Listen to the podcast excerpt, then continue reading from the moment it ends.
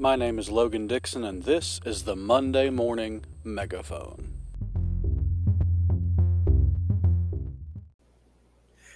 Hey there, welcome to the Monday Morning Megaphone. Uh, I am here with uh, Josh Sommer of the Baptist Broadcast, and um, we're here to talk about you know the heavy stuff of the doctrine of the Trinity, divine simplicity, and we'll, we might get into natural theology as well along the way. Uh, but before we get into all that, uh, Josh, would you like to introduce yourself to our audience here? Yeah, brother. First of all, thanks a lot for having me. I, I appreciate uh, the invitation to come on here and talk about this very, very important um, issue in in theology. I um, I'm just a guy. I I uh, I, I, I pastor uh, a church, uh, Victory Baptist Church here in Kansas City, Missouri. Uh, so a lot of people think that when you're talking about Kansas City, you're automatically talking about the state of Kansas because that would, after all, make sense. but because Kansas City is right on the state line, and the uh, historically the city was was was founded in Missouri, it's Kansas City, Missouri, and um, so. Uh, I've been pastoring there, serving that church for the last two and a half years. In fact, in April, of 22, it will be three years that the Lord has had me there. And um, and in addition to that, uh, and and most importantly, I'm I'm a husband, and then I have uh, three children, uh, all ages three and under, and uh, two boys and a little girl who just turned one.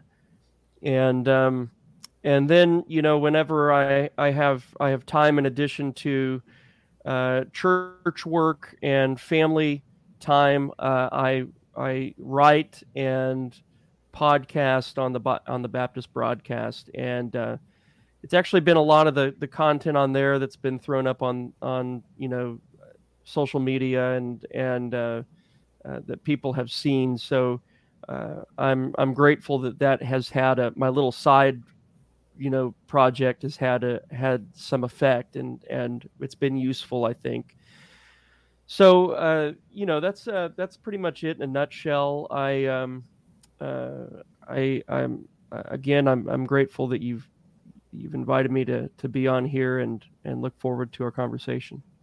Well, good, good. Sounds like you're living the dream, man. uh, and speaking of the Baptist broadcast, um, it has gotten some attention. Uh, the the first it came to uh, the first I noticed it, and I think the first couple of my friends noticed it, is whenever you did that review of Jeff Johnson's book, uh, "The Failure of Natural Theology," um, and that was that was eye opening for me um, because I I saw all of these people giving it rave reviews and I had never read it myself, but I kind of understood where Jeff Johnson was coming from because I've heard I've heard him say several things about Aquinas and natural theology, and I've seen that. And then I thought, well, if, if this book is anything like what I've seen and what I've heard, it seems to me like he's not actually read much of Aquinas. Um, yeah, yeah, that uh, uh, unfortunately that seems to be the case. Uh, just if you're, you know, if you're, if you if you read through that book and you compare, uh, you know, m- many of the claims that Dr. Johnson makes, uh, they don't coincide very well with what you would actually read in the Summa Theologiae, uh, because a, a lot of the a lot of the quotations in that book are are are not contextualized, and that's not just you know I'm not just talking about Aquinas there. I'm talking about his use of Bavinck and R.C. Sproul and some others. Um, and so the whole idea with the with the book review, the three three part book review, I did, and the reason I did it in three parts um, was because I I there was a lot to uh, to address, and um, and I thought it would be most useful for uh, the audience. So uh, the idea there, though, was to was to kind of get ahead of the controversy a little bit. Uh, I wanted to be able to, in a sense, control the situation because I knew that this book was going to be um, it was going to be released at the more popular level. It's not necessarily an, an a, a heavy hitting academic work or anything like that, um, and uh, it certainly doesn't read like one. And so it's more at the at the popular level. And and because of that, I wanted to do I wanted to do the the book reviews. The um, but there were a lot of people who you know at the more academic level were saying I we can't review this. I mean, it's just we'd have to write a book to review this book, and uh, because it's it's it's it's virtually from an academic standpoint, it, it was it was it was unreviewable. There were there were people out there saying that. So I, but but I wanted to review it because I you know I I knew that it was going to be a book marketed toward uh, the popular level reader, uh, the person in the pew, and you know just thinking from a pastoral standpoint, that was that was my uh, chief concern there. So, well, that was an important review um, because I think you addressed a lot of issues that needed to be addressed, and you you shed some light on the fact that there is um, maybe division's too strong of a word. There's disagreement uh, within the 1689 camp about these issues, and so mm-hmm. it's not it's not just the vast majority of 1689 confessional Baptists are not being represented by the GBTS guys. Right. It's a uh, this is an issue that that I mean it goes back further than this, but but when um, when this issue really came to a head in terms of particular Baptist circles was I don't know if you're familiar at all with the with with ARBCA, the Association of Reformed Baptist Churches of America. Um, and ARBCA dealt with a controversy back in I would say uh, 14, 2014, 13, 14, 15, somewhere in there before and after as well. Uh, they dealt with a controversy over impassibility. Um, this, I, this language in our confession in chapter 2, article 1 of God being without body parts or passions. And that, that being without passions came under scrutiny uh, by a certain wing of uh, ARBCA, of churches that were part of uh, of ARBCA, and um, and that that uh, controversy led to uh, somewhat of a large split in the association, or or, or at least it ended in, in several churches departing from the association, and um, and a lot of the people who departed the association on those grounds uh, are also involved in and behind Johnson's efforts and Grace Bible Theological Seminary's efforts at setting forth uh, this particular understanding of natural theology and the doctrine of God that seems to be inherent to it. And so, uh, and I say they're involved. I don't think they're you know necessarily directly involved, but but these guys are are are are related to one another in in the sense that they all are kind of on the same page with regard to this more personalist understanding of of theology proper. So it's it's been a it's been a controversy that's been in the in the boiling pot for some time. Uh, there's there's a number of years behind uh, Johnson's book in the sense that you know he's just brought several assumptions and beliefs to the surface that perhaps were not brought to the surface as much uh, before over the last several years. So. Sure. Now, now going back to that controversy in ARBCA, is that is that kind of what uh, sparked the idea of uh, there? There was a thick book published around that time called "The Impassible God." Mm-hmm. Is that kind of what gave birth to that, or is? Yeah, or... yep, that is exactly correct. Uh, there was a position paper written uh, within by those who were in the association um, uh, by good men who who desired to clarify uh, the issue. Um, and it was it was quite a lengthy position paper. And um, as far as my understanding is concerned, I'm not familiar with all the details because I really, frankly, wasn't related to ARBCA all that long. Um, it, it, it, kind of developed into that into that series of essays that make up that volume. And so that volume is actually a very helpful book in terms of understanding impassibility and and the importance of it, the significance of it.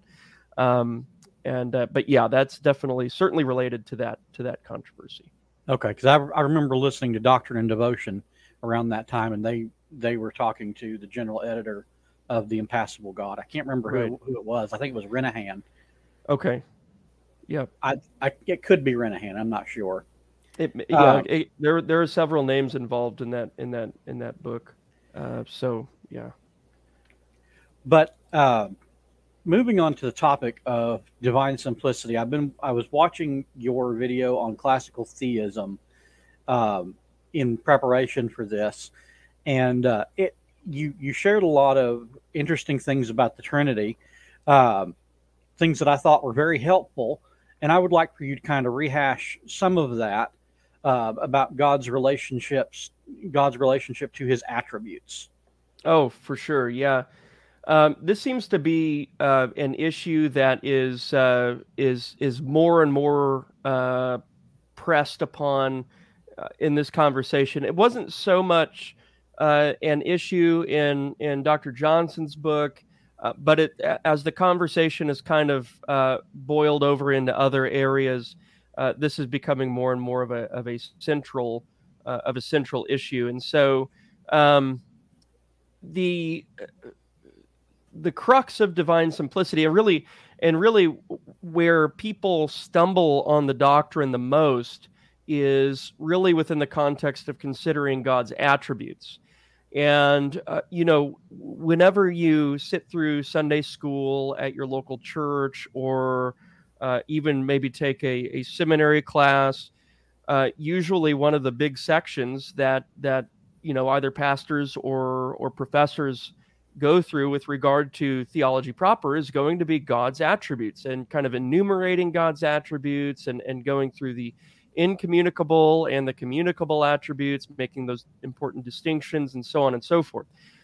And um, a lot of that conversation on God's attributes has been disconnected in recent history from the doctrine of divine simplicity. And so what it looks like is here you have a bunch of properties or attributes and these properties or attributes make god who he is right so that's that's just kind of the unwitting uh, assumption uh, maybe uh, the majority of the laity wouldn't necessarily put it that way but but when it's disconnected from the doctrine of divine simplicity in that context uh, then then it's very easy to make that assumption such that when the issue comes up like it is now uh, the you know a large swath of the laity uh, just kind of assumes that these are really truly distinct properties in God that kind of inform his essence in some way, such that if he didn't have one or the other, he really wouldn't be the same God.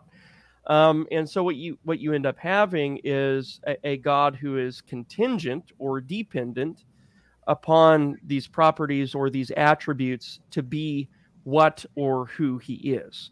Um, and the whole project of divine simplicity is to deny uh, contingency or dependency in the divine essence by virtue of saying all that is in God is God. God does not depend upon that which is more basic than himself to be what he is.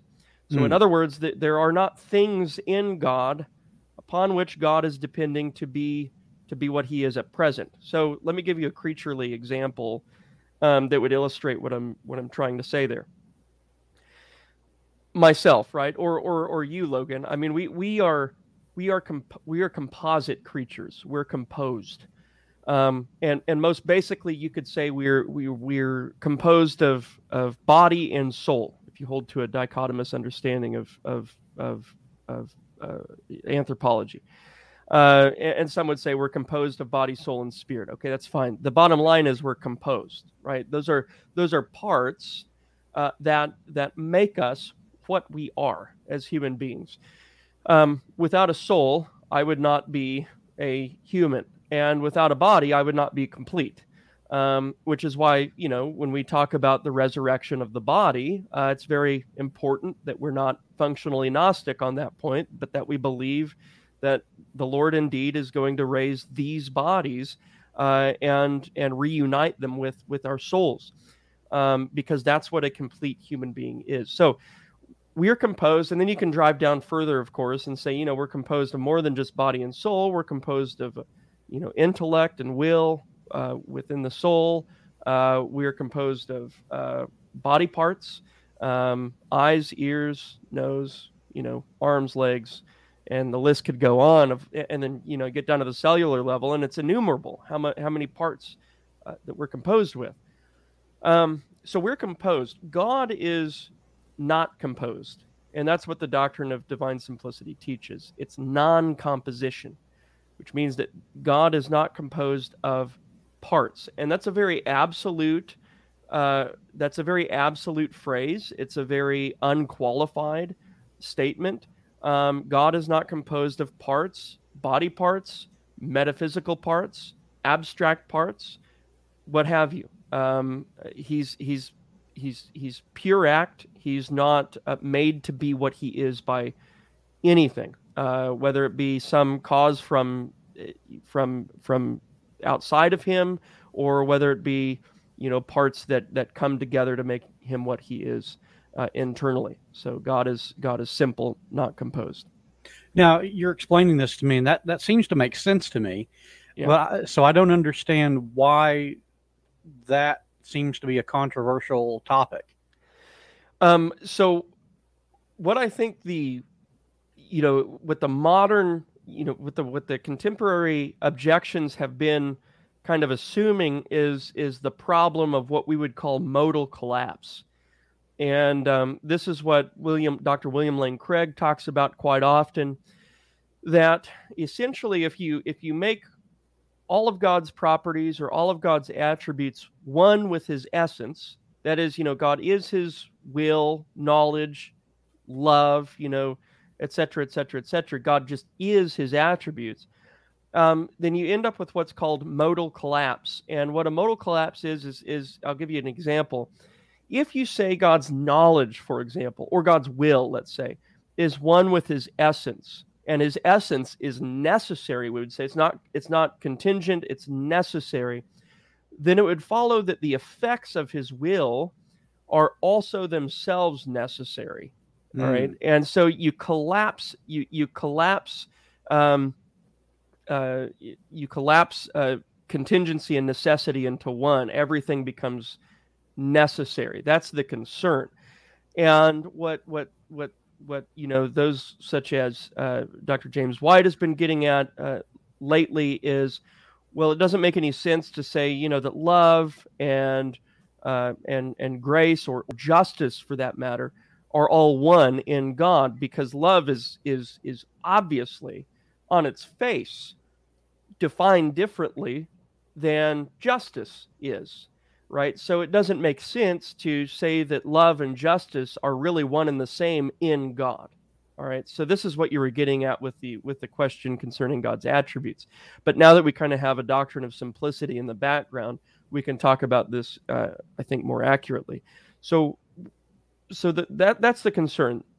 People don't want to end up with this kind of pantheistic result uh, you know that that that now that now that we say all of God's attributes are one with His essence, that that follows that really creation is necessary because God's will and knowledge, etc., all necessary, and that means that the effects are necessary as well.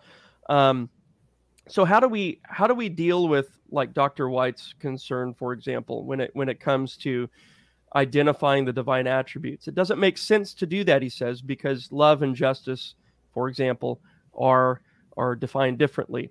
Um, well, there there have been various ways set forth. Uh, one one way in particular that has kind of won the day.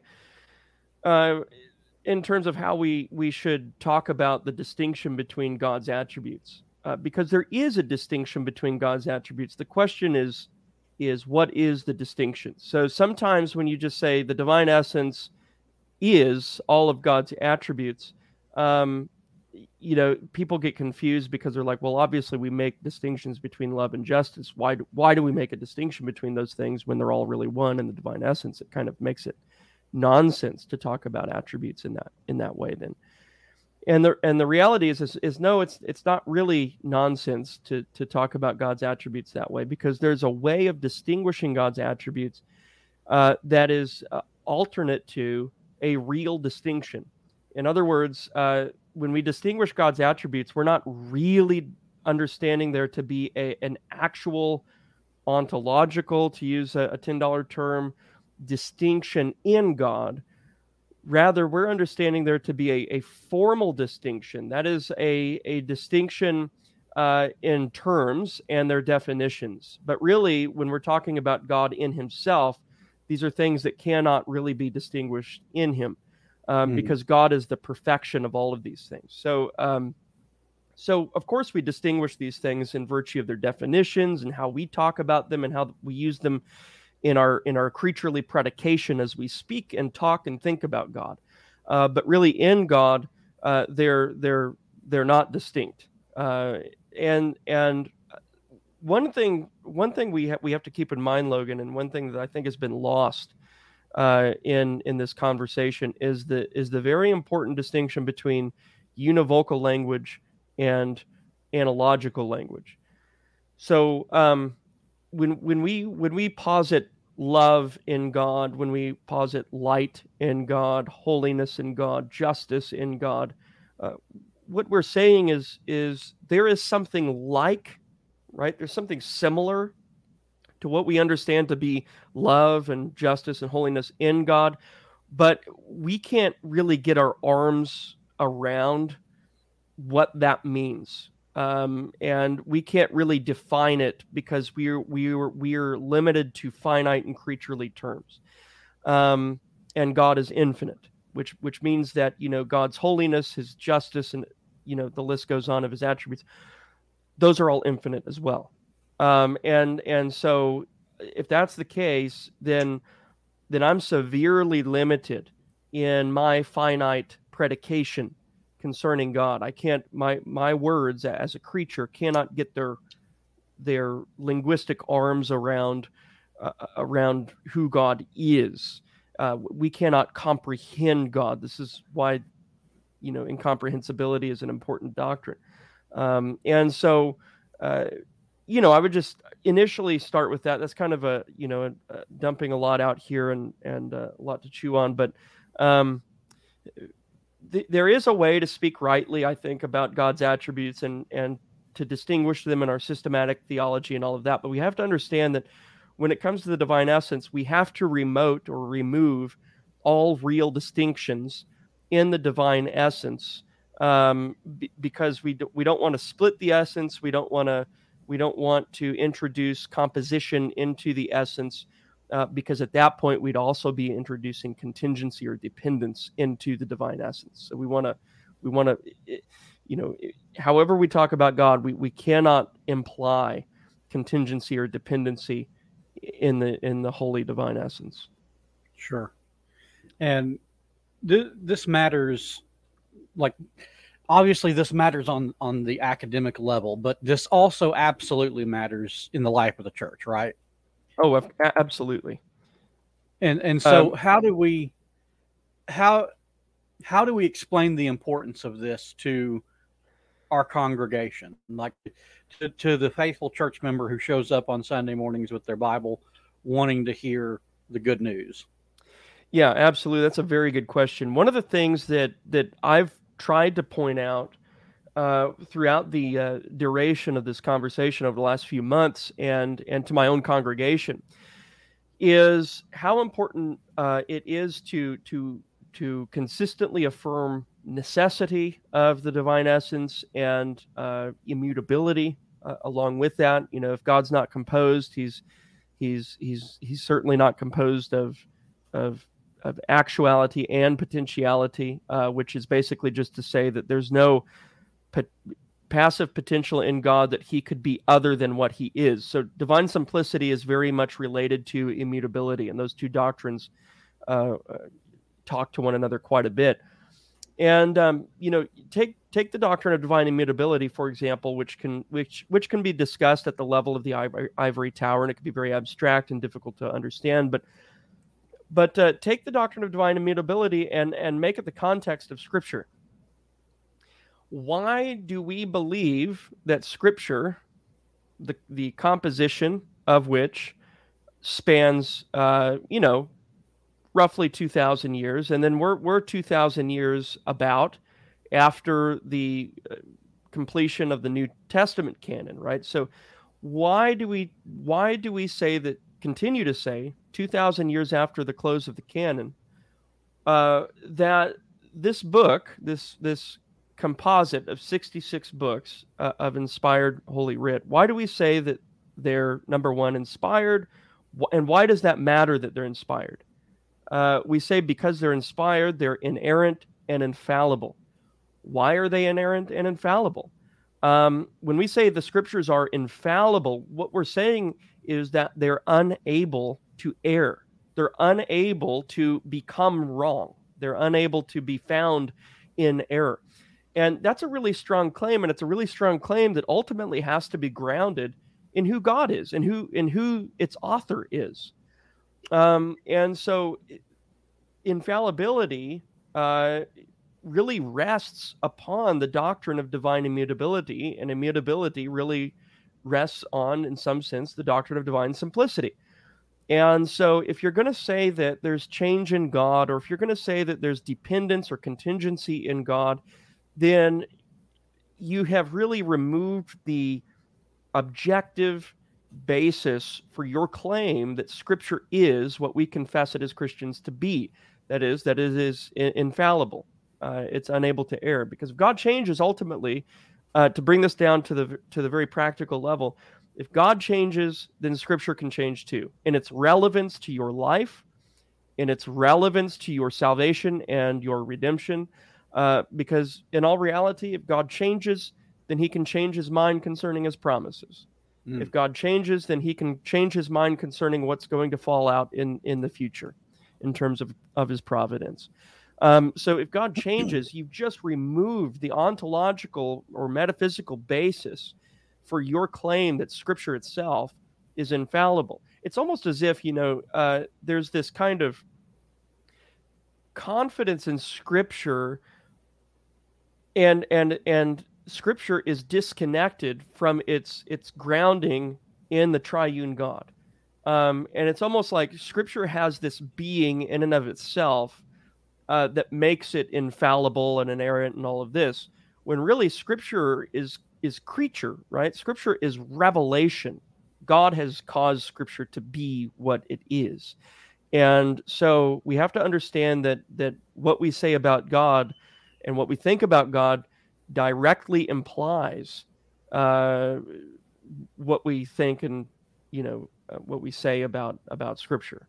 Uh, there there are there are huge implications um, on Scripture. Uh, and so that's just that's just one connection that you could make to bring it down to uh, the practical level uh, for for one's for one's congregation. But I would just say also that when we're thinking about God, when we're contemplating God, you know, it's been said. Craig Carter, I think, not too long ago, uh, talked about how you know the doctrine of God is is gloriously useless and uh, what he's getting at there is is the doctrine of God. God's not a tool. God's not an instrument. God God is a se, and, and he's self-sufficient, self-existent, and and glorious in and of himself. So I would just commend God to to to God's people as an object of their contemplation, uh, mm. f- for their good and for their benefit and for their God likeness. Um, and so um, contemplate God for God's own sake right? Uh, and and of course, there are all sorts of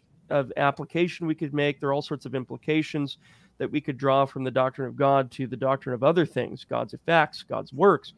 Um, but ultimately, we should be thinking about God for God's sake, um, uh, because He's He's He's glorious and and and warrants really contemplation for for His own sake, meditation for His own sake. Um, and so that that's there. There are several different directions we could go practically, but that that one with scripture and then just contemplating God for for His own sake is is are two things that I would want to initially you know hit on. That is that is really good. That is really good. And so, what what resources would you recommend to anyone who is wanting to study these things further, whether it be natural theology, divine simplicity, or things of this nature? Well, because our, our camp is always accused of of of not being uh, not being committed to sola scriptura, I will start with scripture and I'll say I would commend Deuteronomy 6 4, which is the Shema, uh, the confession of Israel. Uh, Hero Israel, the Lord God, the Lord is one. Uh, the implications of of that text alone, I think, if you if you draw the context of that and the implications of saying, you know, uttering that substantial claim about who God is, I think would get you a, a doctrine of divine simplicity. Malachi 3 6. Uh, for I am the Lord, I do not change, therefore you are not consumed, O sons of Jacob. So the, the, the very trustworthiness of God there for this in terms of the sons of Jacob, Israel, and God's people at large is grounded in the in the unchanging nature of of, of Yahweh in Malachi 3 6. And then in addition to that, I would say, you know, some various helps in terms of systematic theology. I've been recommending to everyone All That Is in God by Dr. James Dolezal. I think that's that that was a turning point for me. And I think, gosh, that book was published seven years ago now, that which just doesn't even seem uh, like a reality. Maybe it was maybe it was actually published five or six years ago, but but it was in review seven years ago or something like that. But I saw something the other day, someone had read it seven years ago. But that is a short, it's a concise book and it explains the issues it explains why simplicity is important in addition to you know drawing out a doctrine of simplicity um, and and what it is and all of its implications so uh, it's it's a it's a it's somewhat of a quick read uh, in terms of its length but you're probably going to want to comb through it quite slowly um, so so there's that that's the first place i would i would recommend someone someone go. I think they I think they need to to go there in order to to get familiar uh, with with the issue and the issues at stake in terms of divine simplicity. And then there are several other works, God in Himself by uh, by Steven Duby. um, and uh, you know the stuff that Matthew Barrett has done, None Greater and Simply Trinity. Are, are pretty decent as well. Um, and then I would always just commend to the reader, the studious reader, uh, some more primary source material. Um, so if you want to know, you know, this conversation has sadly, in some sense, been made all about Aquinas, uh, which is, you know, uh, Aquinas on this issue is excellent, and um, and I think a lot of it was received into the Reformed and the post-Reformed uh, theological corpus in general. But I would I would commend to the studious reader uh, Peter Van Mastricht's second volume. Uh, that's his Doctrine of God. And then uh, Francis Turretin, his first volume, Elenctic Theology, Institutes of Elenctic Theology, and um, and Franciscus Junius, a treatise on true theology. Uh, and that treatise on true theology would get into the natural theology, and so would Turretin um, as well in his in his first volume of, of the Institutes. Um, so, and, and those are post-reformed guys. Those are Orthodox, you know, uh, reformed theologians you could you could say mm-hmm. um, and uh, then on my own side you know baptist side uh, i would say you know uh, john gill is good on on some of this stuff um, and uh, and uh, benjamin keach uh, has some stuff on on theology proper as well so you know there's there's all sorts of places to go but definitely i would commend all that is in god by dr james dolezal to to your audience well, guys, you heard it there. Uh, I will have I will try to form a list and put that in the resources um, in the description. Um, Josh, where can we continue to follow you uh, on your journey, and where can we listen to your sermons and your podcasts and read your material? Yeah, thanks for asking. Um, so sermons are available on sermonaudio.com and you could just look up either Victory Baptist Church or you can look up my name. Just type in Josh Sommer and you know the church. You can pull up the church that way, and you can pull up uh, my sermons that way. Um, and then in terms of the stuff I do, you know, writing wise, uh, I, I, kind of write on two platforms right now. Uh, so there's joshsommer.org, which I'm working on changing to the baptistbroadcast.com. Uh, but if you visit joshsommer.org, that's the Baptist Broadcast website, and uh, and uh, you can find a lot of uh, uh, articles there. and also, there's a, a, section where you can listen to the podcast. But there's also my YouTube channel, which is just my name, Josh Sommer. Search me up on there. Uh, and you can find it. The podcast is hosted on several other, you know, uh, platforms, Spotify, iTunes, and you can find it on Anchor.fm, which is the uh, the host website for for the podcast. So, um, I also have uh, a kind of a pastoral commentary on uh, an Orthodox Catechism, which is like the Baptist take on Heidelberg, the Heidelberg Catechism. It's called Marvel, Misery, and Mercy, and that's available on Amazon as well. It's the first volume out of three. So. Hmm.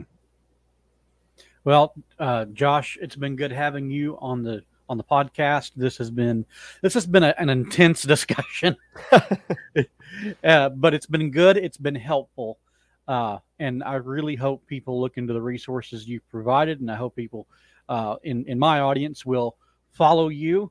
Um, I've enjoyed your posts. I've been I've enjoyed seeing the things you put out, and I look forward to more.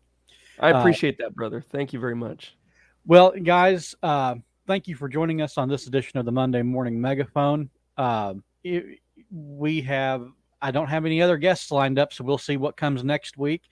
Uh, and so stay tuned. Again, thank you for joining us, Josh. Thank you.